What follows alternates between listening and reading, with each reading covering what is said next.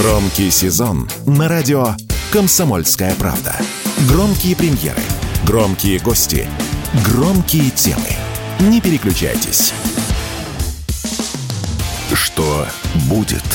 Честный взгляд на 15 сентября. За происходящим наблюдают Игорь Виттель и Иван Панкин. Продолжаем. Иван Панкин и Игорь Виттель вместе с вами. Прямая видеотрансляция ведется в Рутюбе, в ВКонтакте канал и группа. Вступайте и подписывайтесь. Пишите комментарии. В середине этого часа еще будем отвечать на ваши вопросы, разумеется. Подкаст платформы не забываем. Казбокс, Яндекс Музыка, Apple Podcast, Google Podcast, ну и множество других есть. Замечательный агрегатор подкаст.ру. Телеграм-каналы Панкин и Виттель Реальность. Есть еще один замечательный телеграм-канал, на который вы либо уже подписаны, либо, если же нет, то сделайте это. Называется он украина.ру. Милости просим. А сегодня у нас в гостях руководитель этого телеграм-канала Константин Киваркян. Константин Иванович, здрасте. Добрый день, студия. Здравствуйте, наши уважаемые зрители, читатели, слушатели. Константин Иванович, мы тут э, весьма волнующую тему начали с Виталем обсуждать еще в прошлой части, но она такая довольно глобальная, почему бы ее, в общем, и не продолжить. Как вы считаете, э, вот после конфликта с Россией, что и как, ну то есть что останется от Украины, это понятно, ничего, а вот как будет выглядеть государство Украины и страна в целом, вот это на самом деле вопрос. Вопрос звучит очень общо, но если ориентироваться на слова Соскин, кажется, его фамилия, бывший помощник бывшего президента Кучмы, то он как раз сказал, что Украина не в состоянии пережить конфликт с Россией. Ну, как будет выглядеть Украина постфактум? Конечно же, останутся украинские пейзажи, на Украине будут жить замечательные люди. Вопрос, что сделать, делать с вот той психологической накачкой, которая продолжалась на этой территории 30 лет. Та, э, та ненависть, которую э, вдували в уши нашим вчерашним братьям, и как переформатировать население Украины – после поражения киевского режима. Эта задача действительно чрезвычайной важности, поскольку от нее зависит и безопасность России, и будущее всей этой территории. здесь мы, конечно, сталкиваемся с проблемами нескольких, э, нескольких, нескольких э, слоев. Первое ну, отключение ретрансляторов. Конечно же, государственная пропаганда, которая сейчас существует на Украине, должна быть пересмотрена и э, переформатирована. Второй момент. Ее носители, вот эти самые пропагандисты, должны понести заслуженное наказание по украинскому, российскому законодательству за разжигание межнациональной ненависти, за пропаганду войны.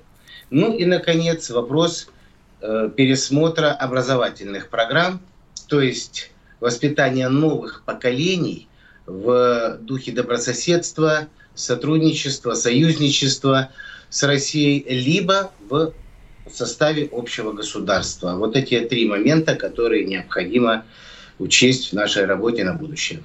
Скажите, пожалуйста, а вы вот э, по поводу языкового момента какой точки зрения придерживаетесь? Ведь до сих пор споры в обществе большие, что украинский язык это зло, либо же наоборот трогать его не надо.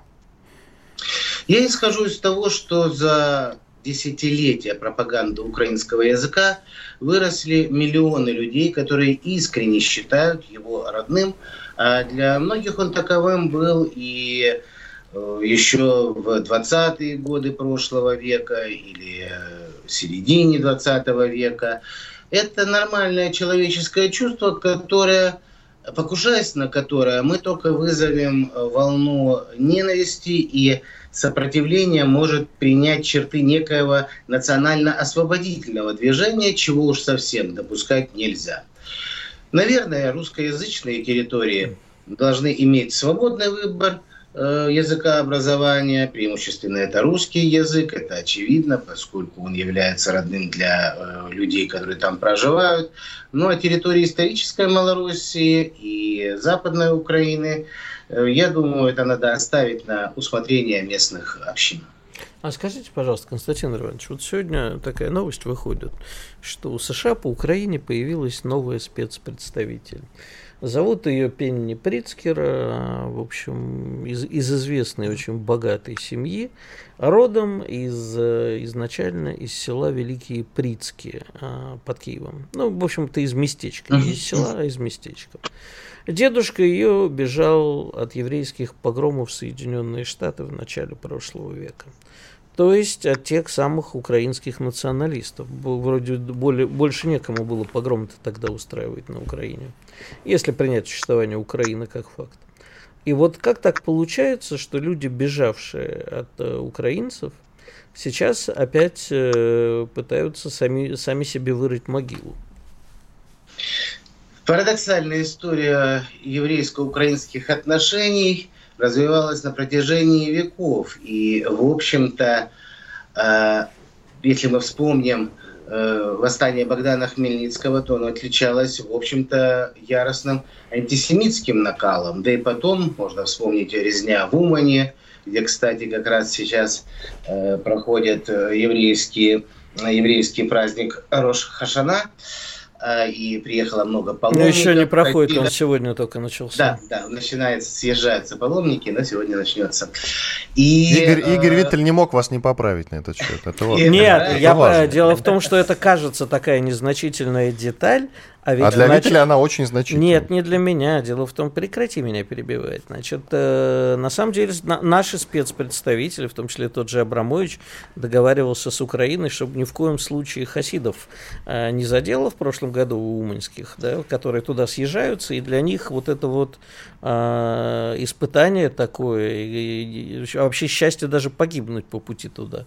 Так что, чтобы не, не взорвалось совсем, там и наши поработали израильтяне. Прошу прощения, Константин Иванович. Да, да. И э, мы можем вспомнить историю петлюровских погромов, ну и, конечно же, Бандеровщину, которая под покровительством э, нацистов активнейшим образом принимала участие в истреблении еврейского населения Западной Украины.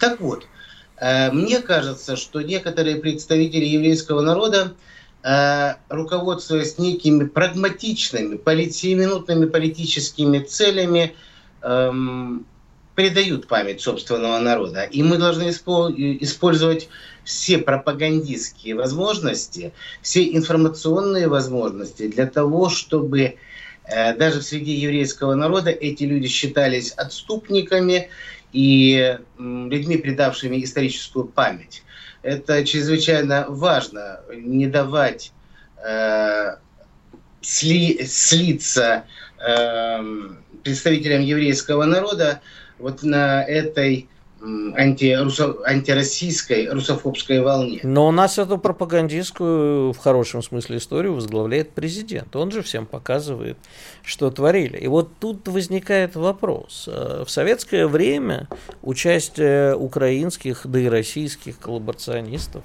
всячески замалчивалось. Никто же не рассказывал, какой штуцман э, этот, э, батальон под руководством, как его звали, это Васюра, э, уничтожал Хатынь. Нельзя было об этом говорить. Говорили, что там некоторые немецкие приспешники, немцы, фашисты. Не говорили же про Хатынь в таком контексте. А теперь мы начинаем это показывать. У нас все время история меняется. Так может мы сейчас наоборот переворачиваем тарелку так, что теперь все хотят уничтожить и Украину, и украинцев. А мы говорим о будущем. Вообще будет она, какая она нам нужна и нужна ли? Как раз украинское присутствие в уничтожении Хатыни, вообще белорусских деревень, оно было так, слегка обозначено, если вы помните фильм «Иди и смотри» Эля Маклимова. Конечно, как раз помню. Каратели говорили на украинском языке. Но это, Но это было единственное исключение не было государственной политикой. Что касательно будущего, то, конечно же, нам надо эту работу начинать сегодня и не обязательно воззваниями к исторической памяти. Э, достаточно, не знаю, допустим, э, на Украине объявить, э, что в случае освобождения той или иной территории украинские долги, банковские долги, коммунальные долги там будут списаны. И вы увидите, сколько с этой точки зрения людей станут нашими тайными сторонниками. А нам нужны такие, простите, сторонники? Вот мы с Иваном э, недавно обсуждали, я не помню, кто нам рассказывал историю, э, про или я рассказывал, как Запор... Не помню, на, на, на нашей территории Запорожья э, сидят люди в баре, мне кто-то рассказывал, и вот между собой рассказывают, скорее бы пришли украинцы. Мы этим людям даем все, российское гражданство, деньги, я, да, пособие. я тоже не помню кто, но кто-то рассказывал, был, да. был такой разговор. А в результате вот давайте мы им спишем долги, а мы, давайте мы спишем тогда всем гражданам России долги. У нас сидят, между прочим, люди проблемы с кредитами, с ипотекой в результате сложившейся экономической ситуации. А мы почему-то должны сделать им хорошо, чтобы они нас ненавидели. И с ножичком Нет, мы должны им сделать хорошо, чтобы они нас якобы полюбили. Да, полюбите нас черненькими. Проблема ждунов и проблема вооруженного сопротивления на Украине – это несколько разные проблемы. Не будет э, централизованного э, украинского государства, либо некой вооруженной силы, которая сплочена вокруг Киева, и проблема ждунов, в принципе, будет э, ликвидирована.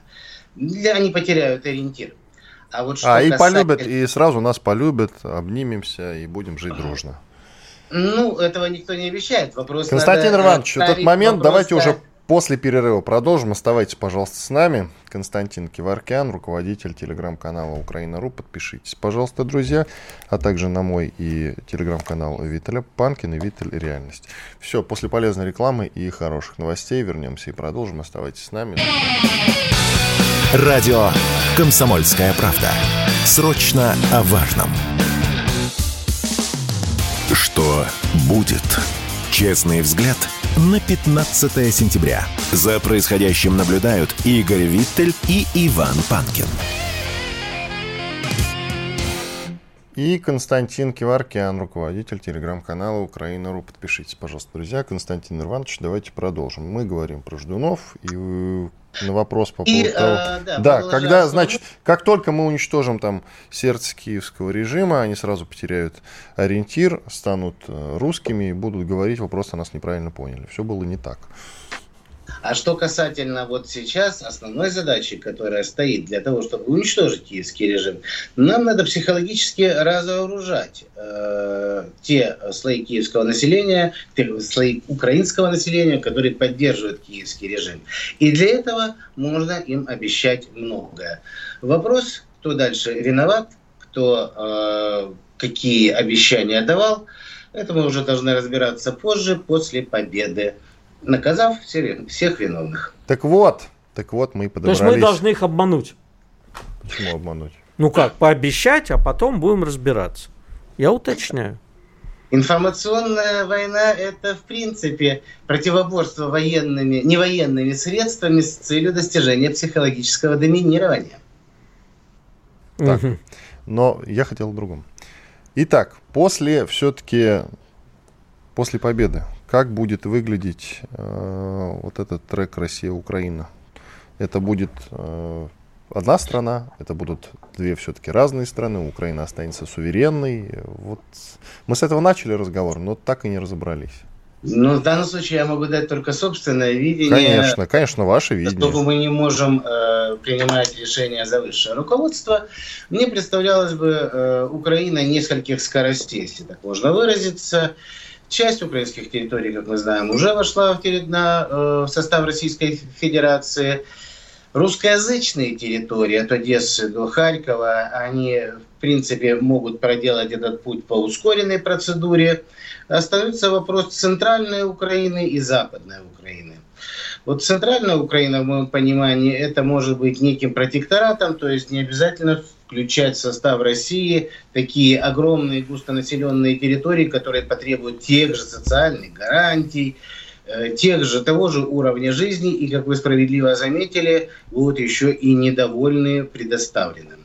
Что касательно Западной Украины, то здесь, конечно, вопросы и переговоров с э, странами э, Восточной Европы, но я предпочел бы из них, в них видеть серию небольших государств, возможно, по территории нынешних административных областей, таких лимитрофов, которые отделяли бы нас от э, блока НАТО, ну и желательно, извините уже за цинизм, рождавали между собой.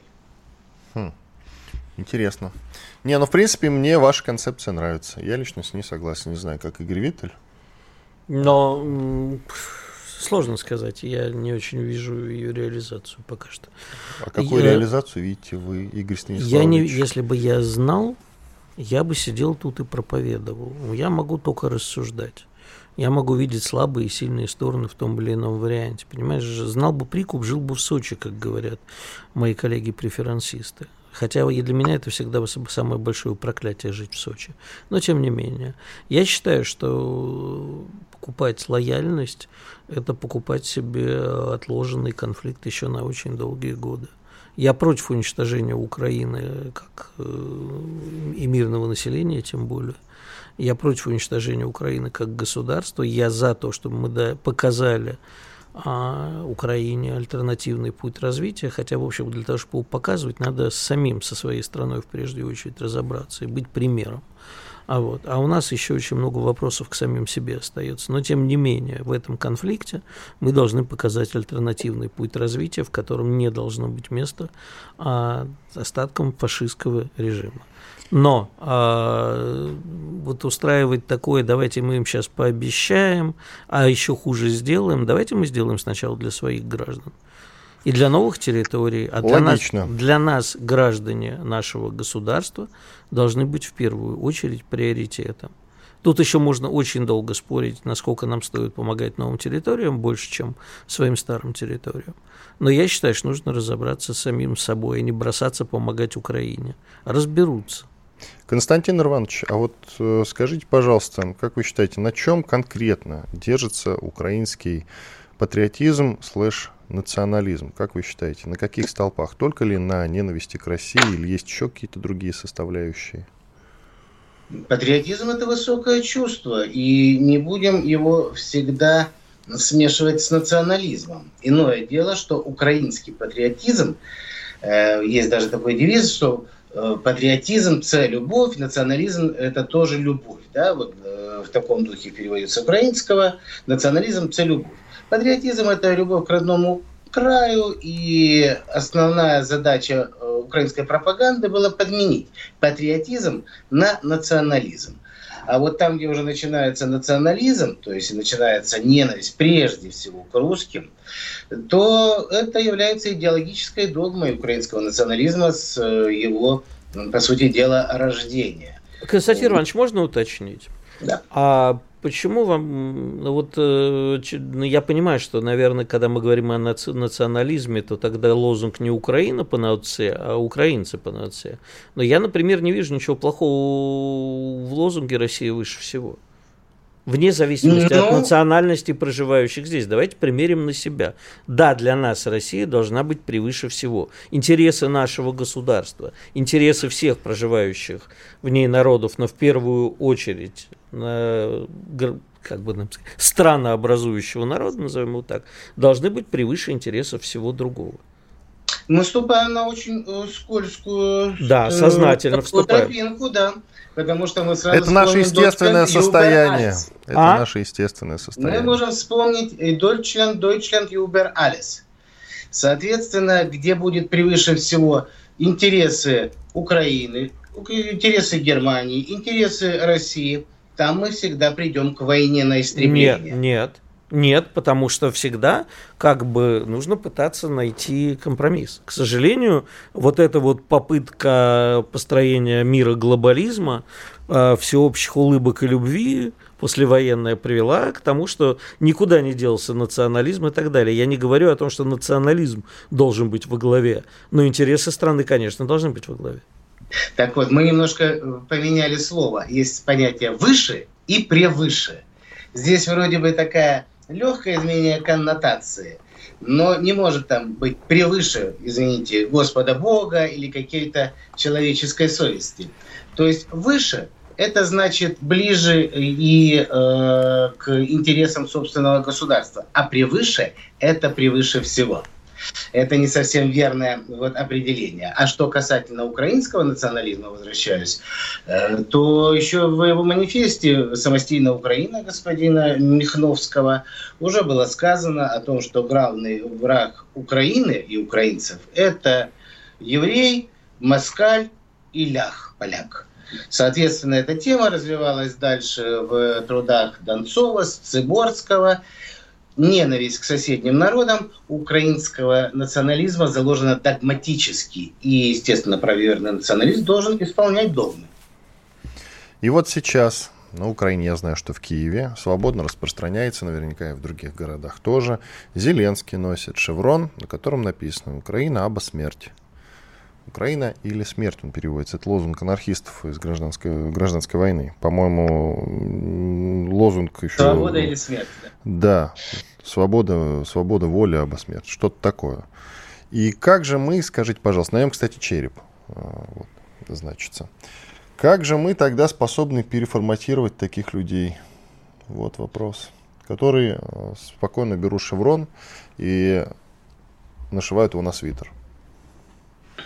Конечно, надо начинать с молодежи, а следовательно с системы образования. Это чрезвычайно важно. И, собственно говоря, переформатирование э, Украины американцы начинали с трех вещей. Первое – это контроль над СМИ, особенно так называемыми независимыми СМИ, контроль над образованием и контроль над культурной жизнью. Я не вижу э, повода не повторить данный, э, данный опыт. И все это, если было сделано в одну сторону, то без сомнения это можно сделать и в обратном направлении, начиная работу с молодежью. Спасибо большое. Ну, Спасибо. У тебя вопрос еще есть? Подожди. Да нет, я бы, э, в принципе, это не вопрос, это скорее утверждение, что я вот на днях меня кто-то стал расспрашивать про то, как я в Киеве, там, как себя чувствовал. Тут я вспомнил, что на каждом углу продавалась майка э, «Дикую тебе, Боже, что я не москаль». И это воспринималось как милая шалость такая. Ну вот, наверное, Константин Иванович подтвердит, да? Да, безусловно. Везде, на каждом углу любой сувенирный киоск, то и все так, везли такие майки, ну смешно же это. А, кто-то носил майку, этот самый, известно, что бандеровец, э, тоже все очень смеялись, это к вопросу о том, как евреи. И э, вот это вот все, знаешь, вот тихой сапой пролезло. Потому что всем казалось милой шалостью, а в Киеве так весело, тепло, и алкоголь дешевый, пить вредно. Спасибо, Константин Киваркян, руководитель телеграм-канала Украина.ру. Подпишитесь, друзья, непременно, как и на мой Панкин, как и на телеграм-канал Виттеля. Он называется Виттель Реальность. Но мы сейчас сделаем большой перерыв. После полезной рекламы и хороших новостей вернемся и продолжим. Отвечать будем на ваши вопросы, которые вы наверняка уже написали или прямо сейчас напишите в чатах, либо же в YouTube-канале Радио «Комсомольская правда», там идет прямая видеотрансляция, либо во ВКонтакте под той же прямой видеотрансляцией. Сделайте это непременно, а через 4 минуты мы уже будем говорить с экономистом, потому что много хороших и не очень экономических тем. Все, идем на перерыв. Радио «Комсомольская правда». Никаких фейков, только проверенная информация. Что будет?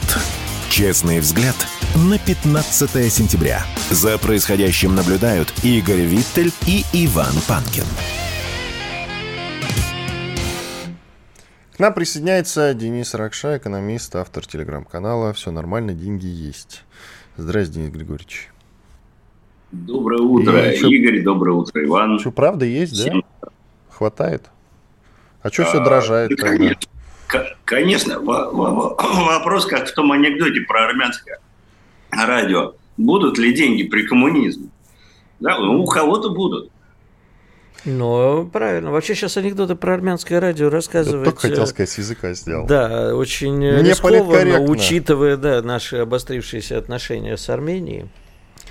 А мы можем, кстати, а, с Иваном а попросить... Армянский... А? Армянское радио к Армении никакого отношения не имеет, как известно. Да, это было мифическое радио. Я думаю, что нам нужно с Иваном в свободе на рабочее время, чтобы выплеснуть всю политкорректность из нас, завести какой-нибудь телеканал, этот канал на платформе армянское радио и не отказывать себе ни в чем.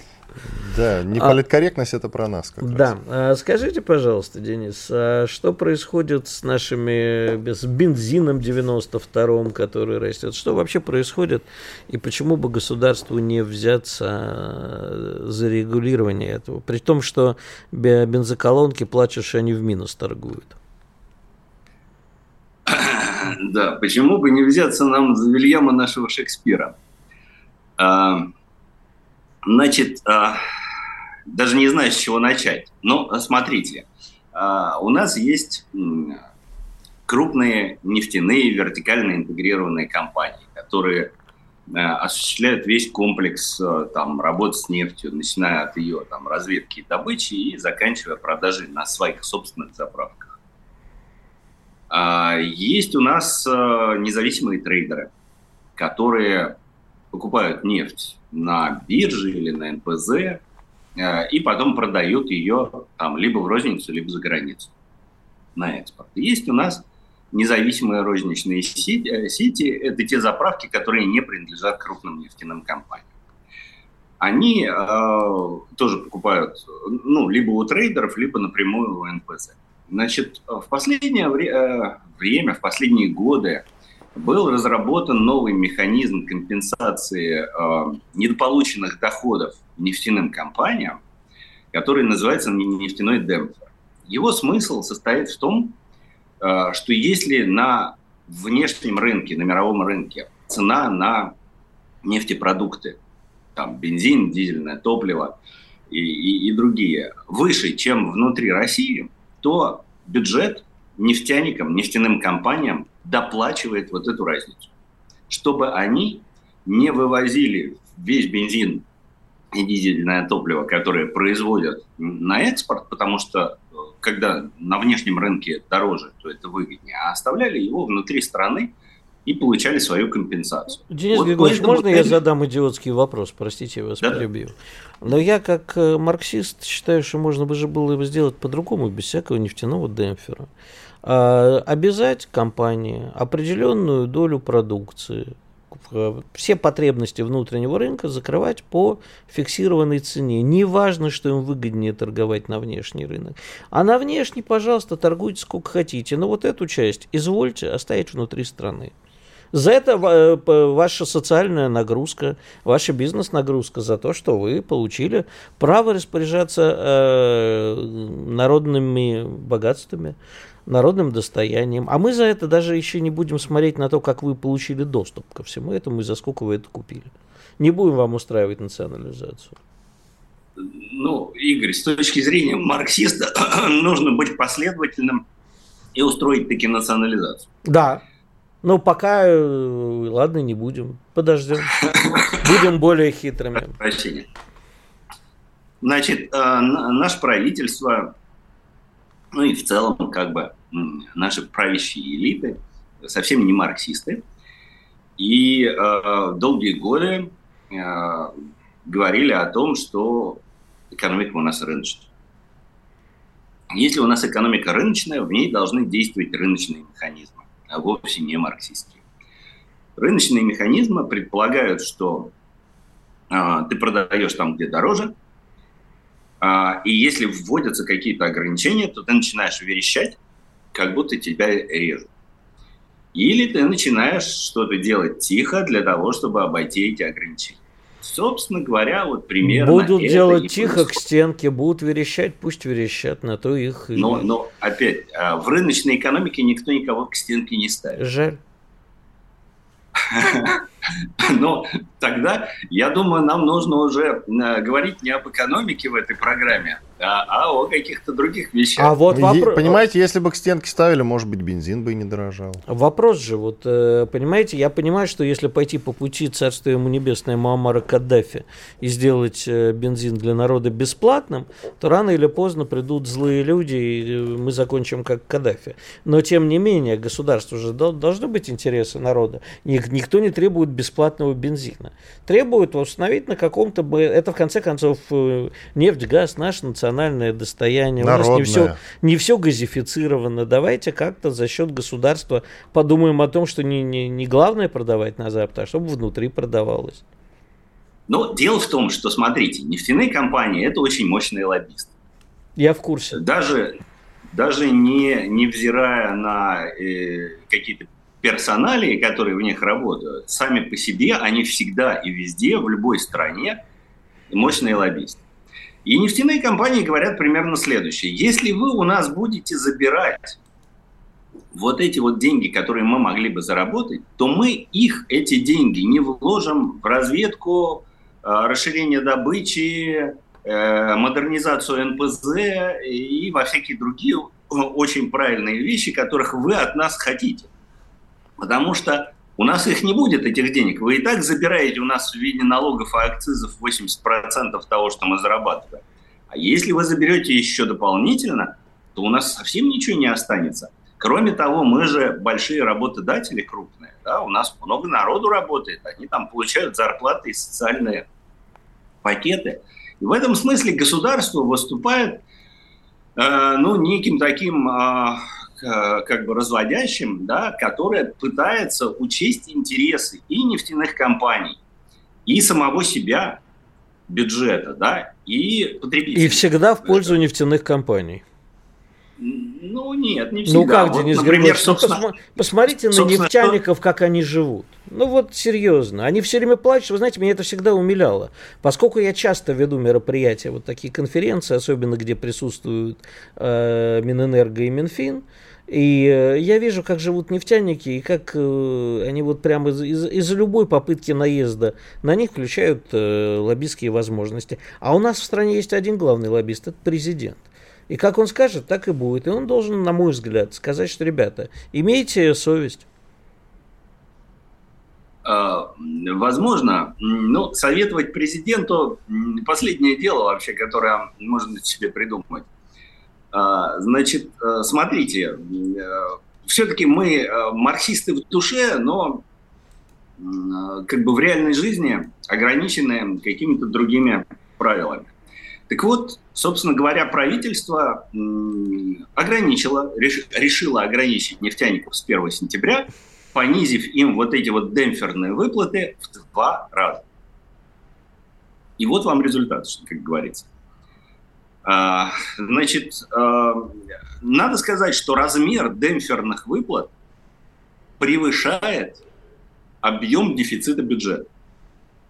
То есть дефицит бюджета у нас 3 триллиона рублей, размер демпферных выплат 3,3. То есть а, с точки зрения Минфина, который не отвечает за нефть, который не отвечает за бензин на заправках, да, вот эти вот 3,3 триллиона рублей просто улетают в трубу.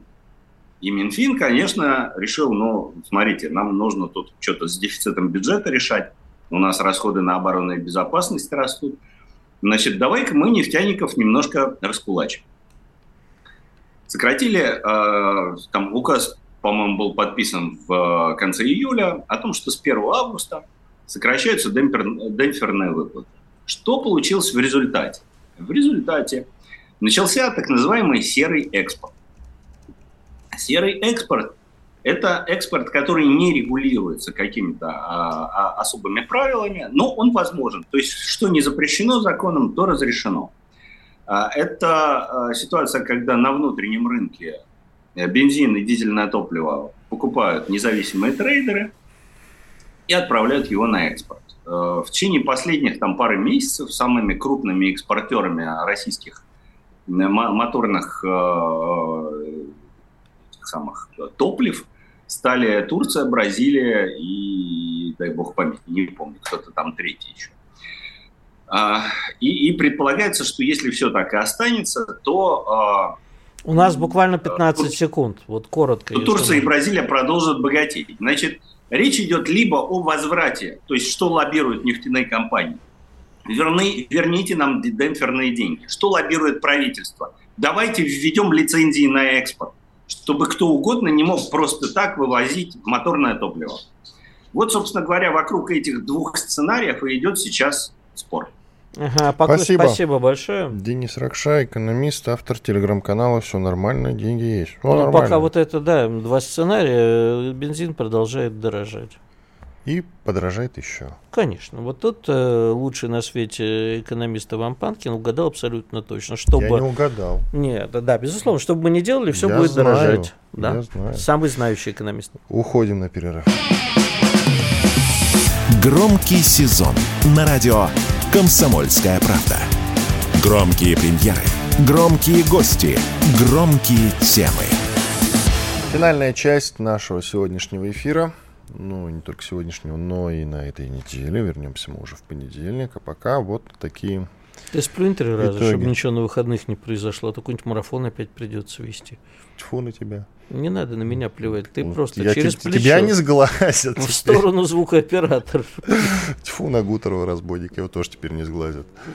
По поводу Звукорежиссер, да, он да не звук, звукорежиссер. Тебя, звукорежиссер тоже мне, блин, постоянно отбивки пропускает. Так, по поводу итогов. Контрнаступление, которое, по идее, украинское, должно закончиться в течение 30 или 50 дней, как прогнозируется, перед осенней распутицей и холодами, скорее всего, выльется в наше контрнаступление. Ну, это один из вариантов. Эм, я бы только сказал, что если Украина попробует что-то еще предпринять, то будет это, в общем, не на традиционном растянутой линии фронта, а заход будет на Крым. Я это говорил, я это говорю и буду говорить. Они попытаются атаковать Крым. И вот все эти... Они это делают регулярно. Ну, это, понимаешь, такое прощупывают. Это все так же, как вот почему летают дроны в сторону Москвы. Прощупывают слабые места нашей ПВО и РЭП. А то же самое они прощупывают, где слабое место в Крыму. Я думаю, что они попытаются по-серьезному предпринять какую-то атаку. Что касается нас, то я надеюсь, что вот, как сказал сегодня наш осетинский друг и брат, то за эти 50 дней мы должны предпринять серьезную контратаку. И причем то, что решительно такой сокрушающий кулак – а, а не вот э, то, что не по примеру украинской контратаки, тихонечко идем по населенным пунктам. Я думаю, что, э, по идее, мы должны собрать все, что у нас есть в кулак, и нанести удар. Друг и брат это Георгий Мамсуров, да, спецкор ну и... батальона Фалания Осетия, который у нас сегодня выступал. Да, а ведь предпосылок-то к нашему контрнаступлению что-то вот как-то не видится, разве нет? А мы не знаем. Я, мы я, сидим я, я в верю обороне. В, я верю в хитрость нашего верховного главнокомандующего. Я тоже в него верю, но предпосылок все равно нет. Обрати и внимание, наша вера, кстати, предпосылка не появится. одним из таких может быть удар со стороны Беларуси на Киев. А, обрати внимание... И для как... этого Лукашенко сейчас встречается с Путиным, чтобы обсудить ну, детали. Ну, нет, слушай, зачем же мы будем это военные тайны открывать? Мы не знаем, но о чем они говорят. предполагаешь, я говорю, поэтому ли? Мы можем только догадываться, мы не знаем даже, о чем договорился э, Путин с э, Ким Чен Ыном. И э, как там было-то? За, за небольшие деньги тебе расскажут, о чем говорил Гришка с этим на литовской, в Кашме на литовской границе. А, но нам-то ни, ни за какие деньги никто не расскажет, поэтому мы можем догадаться. И, кстати, вот мне очень интересно, меня вот не пустили на завод в Комсомольске на Амуре, а Ким Чен Ына пустили. Обидненько мне выходит говорят, что у нас строгая секретность. Я так Ты сказал посмотреть. сегодня, что для тебя страдание жить в Сочи, а вот Путин да. в Сочи встретится с Лукашенко. И, судя по всему, произойдет это сегодня. Ну. И вот любопытно все-таки, коль уж мы затронули тему, о чем они о таком могут а ты, кстати, обратил, обратил очень интересное внимание, мне опять-таки в моем чате подсказали, говорят, а, очень интересно знать ваше мнение, я не знал даже об этом, что Евросоюз, э, судя по всему, сейчас э, признает альтернативное белорусское правительство и паспорта, которые будут выдавать.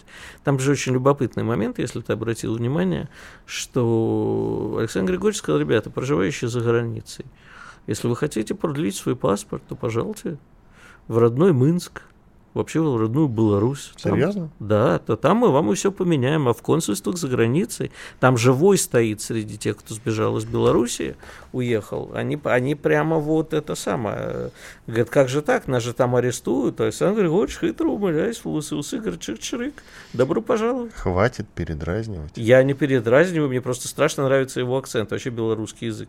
Абсолютно не это самое, его не, не хочу его обидеть, он мой кумир. А, очень хитро ухмыляясь в усы, говорит, говорит, давайте, товарищи, меняйте, будем менять тут.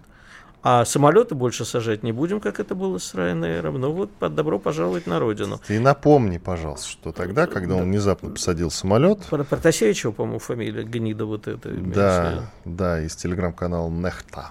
Да. И его, его и девушка далее. Софья Сапега, которую Которая в россиянка. за него отсидела, потом была выдана России, а летел самолет Ryanair, ирландская авиакомпания, лоукост, и неожиданно посадили в Минске и сказали добро пожаловать на родину. В тюрьму.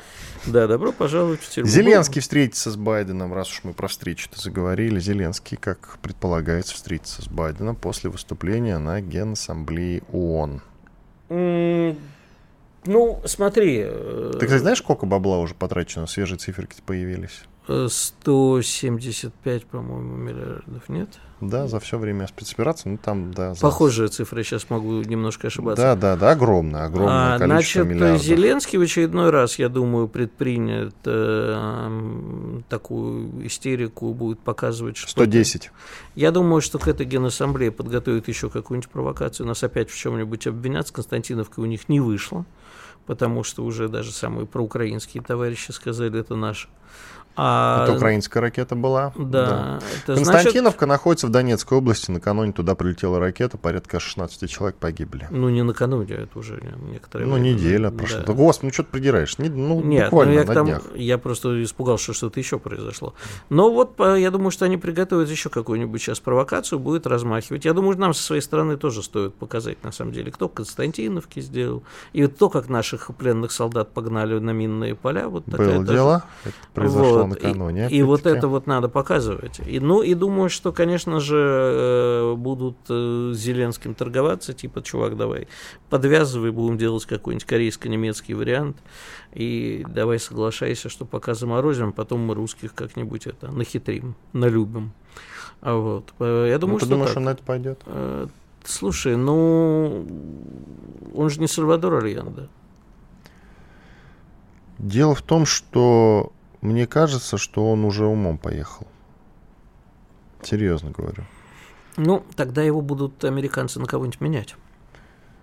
А как ты его поменяешь? Ну, как поменяешь? Ты думаешь, он идиот? Он не идиот, он уже окружение свое Слушай, настроил ну я, решительно. я тебя умоляю. Ты знаешь, как в старом анекдоте про Сталина и Кирова, кого надо, того и убили. Надо будет, уберут его.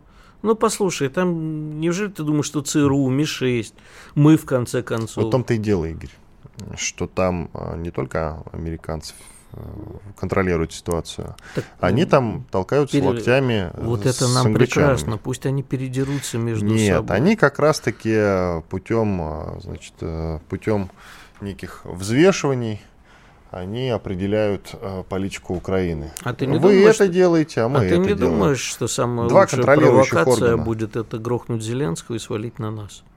Это же самая лучшая провокация, так, сказать, слушай, посмотрите. Это, это будет офигенно. Знаешь, какой народный подъем будет в России? Конечно, и там будет Они не будут этого под... делать. Ну, Они не будут. Не это знаю, нам на руку. не знаю. Они могут сказать все, что угодно. Сказать, вот посмотрите, Путин этому пронафталиненному Беннету обещал же, что он никогда не убьет Зеленского. Не держит Главе слова. Израиля.